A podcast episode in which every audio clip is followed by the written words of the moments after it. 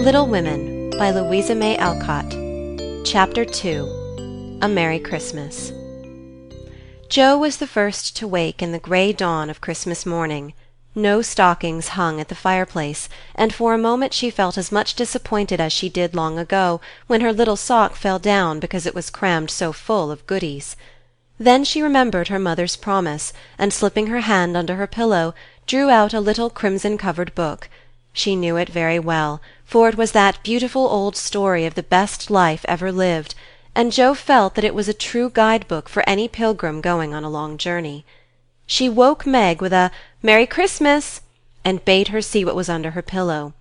A green-covered book appeared, with the same picture inside, and a few words written by their mother, which made their one present very precious in their eyes. Presently Beth and Amy woke to rummage and find their little books also, one dove-coloured, the other blue, and all sat looking at and talking about them, while the east grew rosy with the coming day. In spite of her small vanities, Margaret had a sweet and pious nature, which unconsciously influenced her sisters, especially Jo, who loved her very tenderly, and obeyed her because her advice was so gently given. "Girls," said Meg seriously, looking from the tumbled head beside her to the two little night-capped ones in the room beyond, "Mother wants us to read and love and mind these books, and we must begin at once. We used to be faithful about it. But since Father went away and all this war trouble unsettled us, we have neglected many things. You can do as you please, but I shall keep my book on the table here and read a little every morning as soon as I wake, for I know it will do me good and help me through the day." Then she opened her new book and began to read. Jo put her arm round her, and leaning cheek to cheek, read also, with the quiet expression so seldom seen on her restless face. "How good Meg is! Come, Amy, let's do as they do. I'll help you with the hard words, and they'll explain things if we don't understand," whispered Beth, very much impressed by the pretty books and her sister's example. "I'm glad mine is blue," said Amy. And then the rooms were very still while the pages were softly turned, and the winter sunshine crept in to touch the bright heads and serious faces with a Christmas greeting. "Where is Mother?" asked Meg, as she and Jo ran down to thank her for their gifts half an hour later. "Goodness only knows. Some poor creeter come a-begging, and your ma went straight off to see what was needed. There never was such a woman for giving away victuals and drink, clothes and firing," replied Hannah, who had lived with the family since Meg was born, and was considered by them all more as a friend than a servant.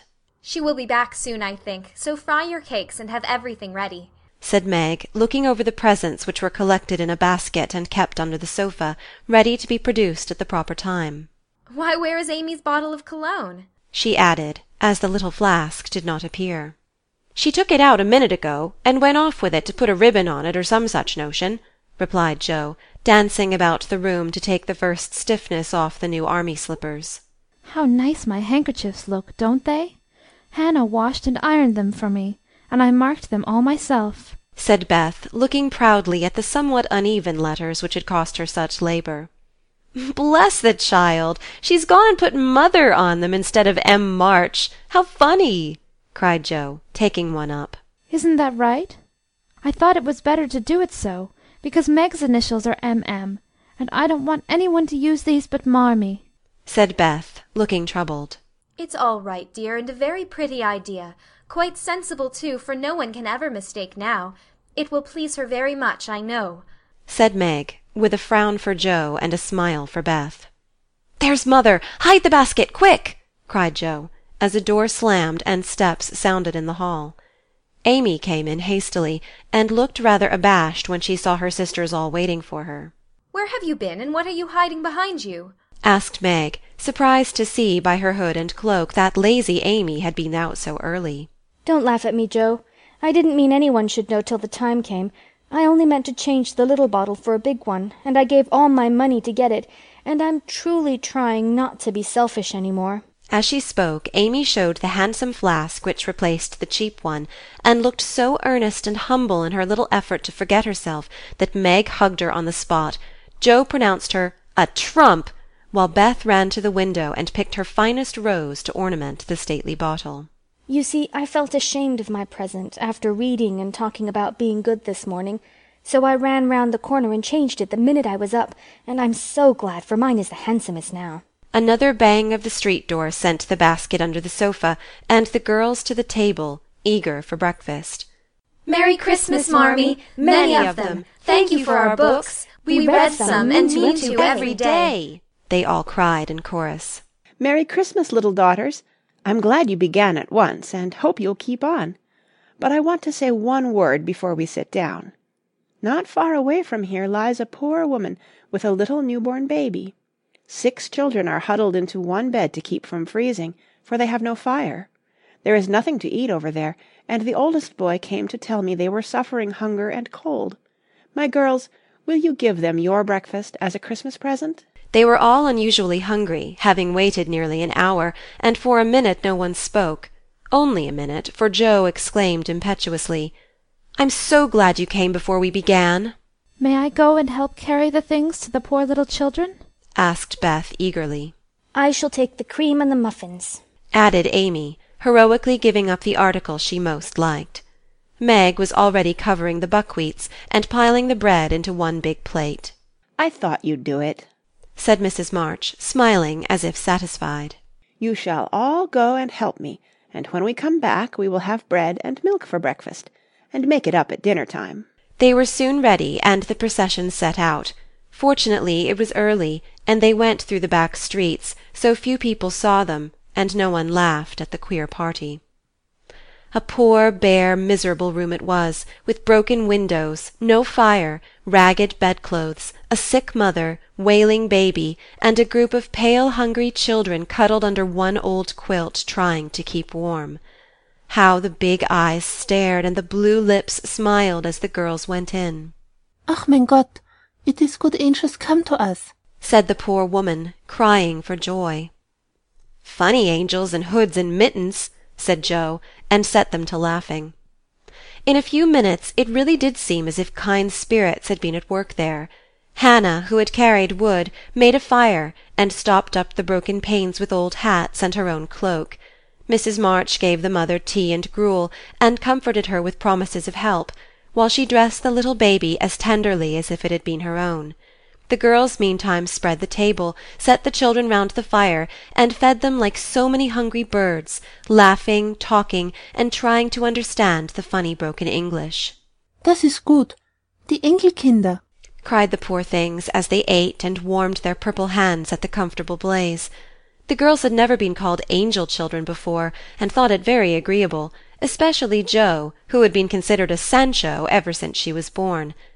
That was a very happy breakfast, though they didn't get any of it, and when they went away, leaving comfort behind, I think there were not in all the city 4 merrier people than the hungry little girls who gave away their breakfasts and contented themselves with bread and milk on Christmas morning.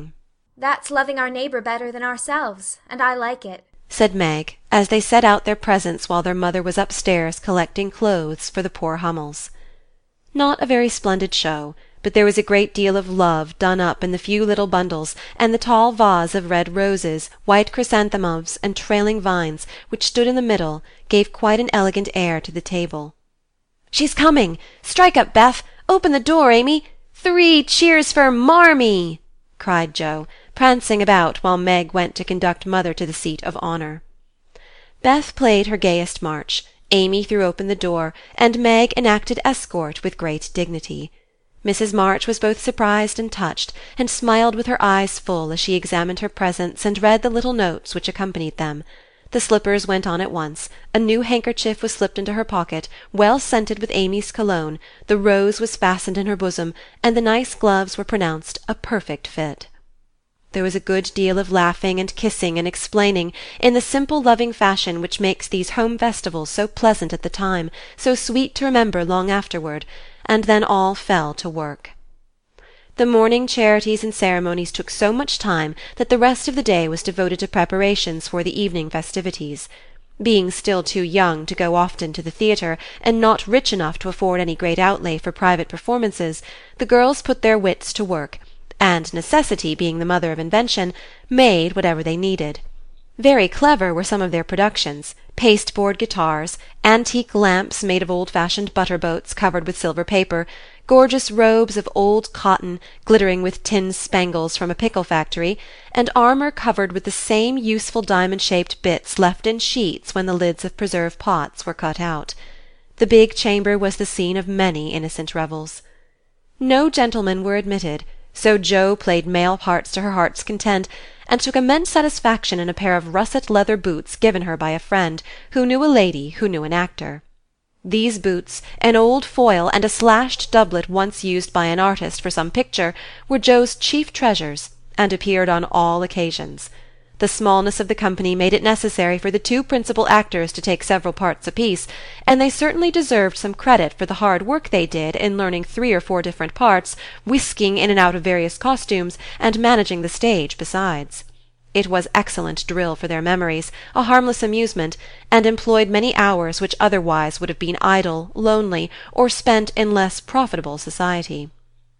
On Christmas night, a dozen girls piled onto the bed which was the dress circle, and sat before the blue and yellow chintz curtains in a most flattering state of expectancy. There was a good deal of rustling and whispering behind the curtain, a trifle of lamp smoke, and an occasional giggle from Amy, who was apt to get hysterical in the excitement of the moment. Presently a bell sounded, the curtains flew apart, and the operatic tragedy began. A gloomy wood, according to the one playbill, was represented by a few shrubs in a pot, green baize on the floor, and a cave in the distance. This cave was made with a clothes-horse for a roof, bureaus for walls, and in it was a small furnace in full blast, with a black pot on it and an old witch bending over it. The stage was dark, and the glow of the furnace had a fine effect, especially as real steam issued from the kettle when the witch took off the cover. A moment was allowed for the first thrill to subside. Then Hugo the villain stalked in with a clanking sword at his side, a slouching hat, black beard, mysterious cloak, and the boots. After pacing to and fro in much agitation, he struck his forehead, and burst out in a wild strain, singing of his hatred for Rodrigo, his love for Zara, and his pleasing resolution to kill the one and win the other.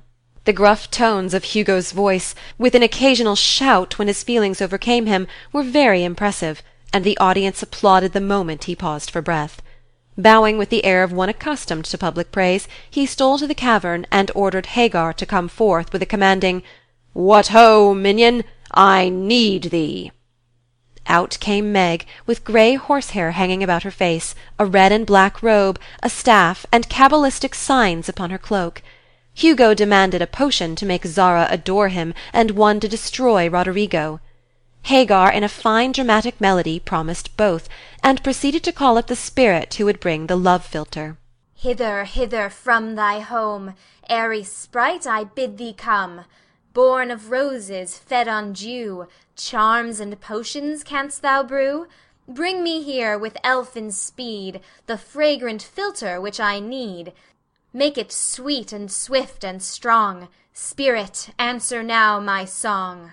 A soft strain of music sounded, and then at the back of the cave appeared a little figure in cloudy white, with glittering wings, golden hair, and a garland of roses on its head. Waving a wand, it sang, "Hither I come from my airy home, afar in the silver moon. Take the magic spell and use it well, or its power will vanish soon." And dropping a small gilded bottle at the witch's feet, the spirit vanished. Another chant from Hagar produced another apparition, not a lovely one, for with a bang an ugly black imp appeared, and having croaked a reply, tossed a dark bottle at Hugo and disappeared with a mocking laugh. Having warbled his thanks and put the potions in his boots, Hugo departed, and Hagar informed the audience that as he had killed a few of her friends in times past, she had cursed him, and intends to thwart his plans and be revenged on him. Then the curtain fell, and the audience reposed and ate candy while discussing the merits of the play. A good deal of hammering went on before the curtain rose again, but when it became evident what a masterpiece of stage carpentry had been got up, no one murmured at the delay. It was truly superb. A tower rose to the ceiling, halfway up appeared a window with a lamp burning in it, and behind the white curtain appeared Zara in a lovely blue and silver dress waiting for Rodrigo. He came in gorgeous array, with plumed cap, red cloak, chestnut love-locks, a guitar, and the boots, of course. Kneeling at the foot of the tower, he sang a serenade in melting tones. Zara replied, and after a musical dialogue, consented to fly. Then came the grand effect of the play. Rodrigo produced a rope ladder with 5 steps to it, threw up one end, and invited Zara to descend. Timidly she crept from her lattice, put her hand on Roderigo's shoulder, and was about to leap gracefully down when, alas, alas for Zara, she forgot her train. It caught in the window, the tower tottered, leaned forward, fell with a crash, and buried the unhappy lovers in the ruins. A universal shriek arose as the russet boots waved wildly from the wreck, and a golden head emerged, exclaiming, "I told you so! I told you so!" With wonderful presence of mind, Don Pedro, the cruel sire, rushed in, dragged out his daughter, with a hasty aside. "Don't laugh! Act as if it was all right!" And ordering Rodrigo up, banished him from the kingdom with wrath and scorn. Though decidedly shaken by the fall from the tower upon him, Rodrigo defied the old gentleman and refused to stir. This dauntless example fired Zara. She also defied her sire, and he ordered them both to the deepest dungeons of the castle. A stout little retainer came in with chains and led them away, looking very much frightened, and evidently forgetting the speech he ought to have made. Act 3 was the castle hall, and here Hagar appeared, having come to free the lovers and finish Hugo. She hears him coming and hides, sees him put the potion into 2 cups of wine, and bids the timid little servant, "Bear them to the captives in their cells, and tell them I shall come anon." The servant takes Hugo aside to tell him something, and Hagar changes the cups for 2 others, which are harmless. Ferdinando, the minion, carries them away, and Hagar puts back the cup which holds the poison meant for Rodrigo. Hugo, getting thirsty after a long warble, drinks it, loses his wits, and after a good deal of clutching and stamping, falls flat and dies, while Hagar informs him what she has done in a song of exquisite power and melody. This was a truly thrilling scene, though some persons might have thought that the sudden tumbling down of a quantity of long red hair rather marred the effect of the villain's death. He was called before the curtain, and with great propriety appeared, leading Hagar, whose singing was considered more wonderful than all the rest of the performance put together. Act 4 displayed the despairing Rodrigo on the point of stabbing himself because he has been told that Zara has deserted him. Just as the dagger is at his heart, a lovely song is sung under his window, informing him that Zara is true, but in danger, and he can save her if he will. A key is thrown in which unlocks the door, and in a spasm of rapture he tears off his chains and rushes away to find and rescue his lady love. Act 5 opened with a stormy scene between Zara and Don Pedro. He wishes her to go into a convent, but she won't hear of it, and after a touching appeal is about to faint when Rodrigo dashes in and demands her hand. Don Pedro refuses because he is not rich. They shout and gesticulate tremendously, but cannot agree, and Rodrigo is about to bear away the exhausted Zara when the timid servant enters with a letter and a bag from Hagar, who has mysteriously disappeared. The latter informs the party that she bequeaths untold wealth to the young pair, and an awful doom to Don Pedro if he doesn't make them happy. The bag is opened, and several quarts of tin money shower down upon the stage, till it is quite glorified with the glitter. This entirely softens the stern sire. He consents without a murmur. All join in a joyful chorus, and the curtain falls upon the lovers kneeling to receive Don Pedro's blessing in attitudes of the most romantic grace. Tumultuous applause followed, but received an unexpected check, for the cot-bed on which the dress-circle was built suddenly shut up and extinguished the enthusiastic audience. Rodrigo and Don Pedro flew to the rescue, and all were taken out unhurt, though many were speechless with laughter. The excitement had hardly subsided when Hannah appeared with Mrs. March's compliments, and would the ladies walk down to supper? This was a surprise even to the actors, and when they saw the table they looked at one another in rapturous amazement. It was like Marmee to get up a little treat for them, but anything so fine as this was unheard of since the departed days of plenty. There was ice cream, actually 2 dishes of it, pink and white, and cake and fruit, and distracting French bonbons, and in the middle of the table 4 great bouquets of hothouse flowers. It quite took their breath away, and they stared first at the table and then at their mother, who looked as if she enjoyed it immensely. "Is it fairies?" asked Amy. "Santa Claus," said Beth. "Mother did it," and Meg smiled her sweetest, in spite of her grey beard and white eyebrows. "Aunt March had a good fit and sent the supper," cried Joe, with sudden inspiration. "All wrong. Old Mr. Lawrence sent it," replied Mrs. March. "The Lawrence boy's grandfather? What in the world put such a thing into his head? We don't know him," exclaimed Meg. "Hannah told one of his servants about your breakfast party. He is an odd old gentleman, but that pleased him. He knew my father years ago, and he sent me a polite note this afternoon, saying he hoped I would allow him to express his friendly feeling toward my children by sending them a few trifles in honor of the day. I could not refuse, and so you have a little feast at night to make up for the bread and milk breakfast." "That boy put it into his head. I know he did. He's a capital fellow, and I wish we could get acquainted.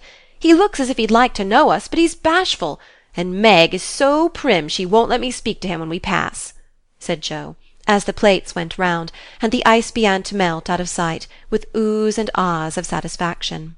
"You mean the people who live in the big house next door, don't you?" asked one of the girls. "My mother knows old Mr. Lawrence, but says he's very proud and doesn't like to mix with his neighbors. He keeps his grandson shut up when he isn't riding or walking with his tutor, and makes him study very hard. We invited him to our party, but he didn't come. Mother says he's very nice, though he never speaks to us girls." "Our cat ran away once, and he brought her back, and we talked over the fence, and were getting on capitally, all about cricket and so on, when he saw Meg coming and walked off. I mean to know him some day, for he needs fun, I'm sure he does," said Joe decidedly. "I like his manners, and he looks like a little gentleman, so I've no objection to your knowing him, if a proper opportunity comes. He brought the flowers himself, and I should have asked him in, if I had been sure what was going on upstairs. He looked so wistful as he went away, hearing the frolic, and evidently having none of his own." "It's a mercy you didn't, Mother," laughed Joe, looking at her boots. "But we'll have another play sometime that he can see. Perhaps he'll help act. Won't that be jolly?" "I never had such a fine bouquet before. How pretty it is!" And Meg examined her flowers with great interest. "They are lovely, but Beth's roses are sweeter to me," said Mrs. March, smelling the half-dead posy in her belt. Beth nestled up to her and whispered softly, "I wish I could send my bunch to Father. I'm afraid he isn't having such a Merry Christmas as we are." End of Chapter 2.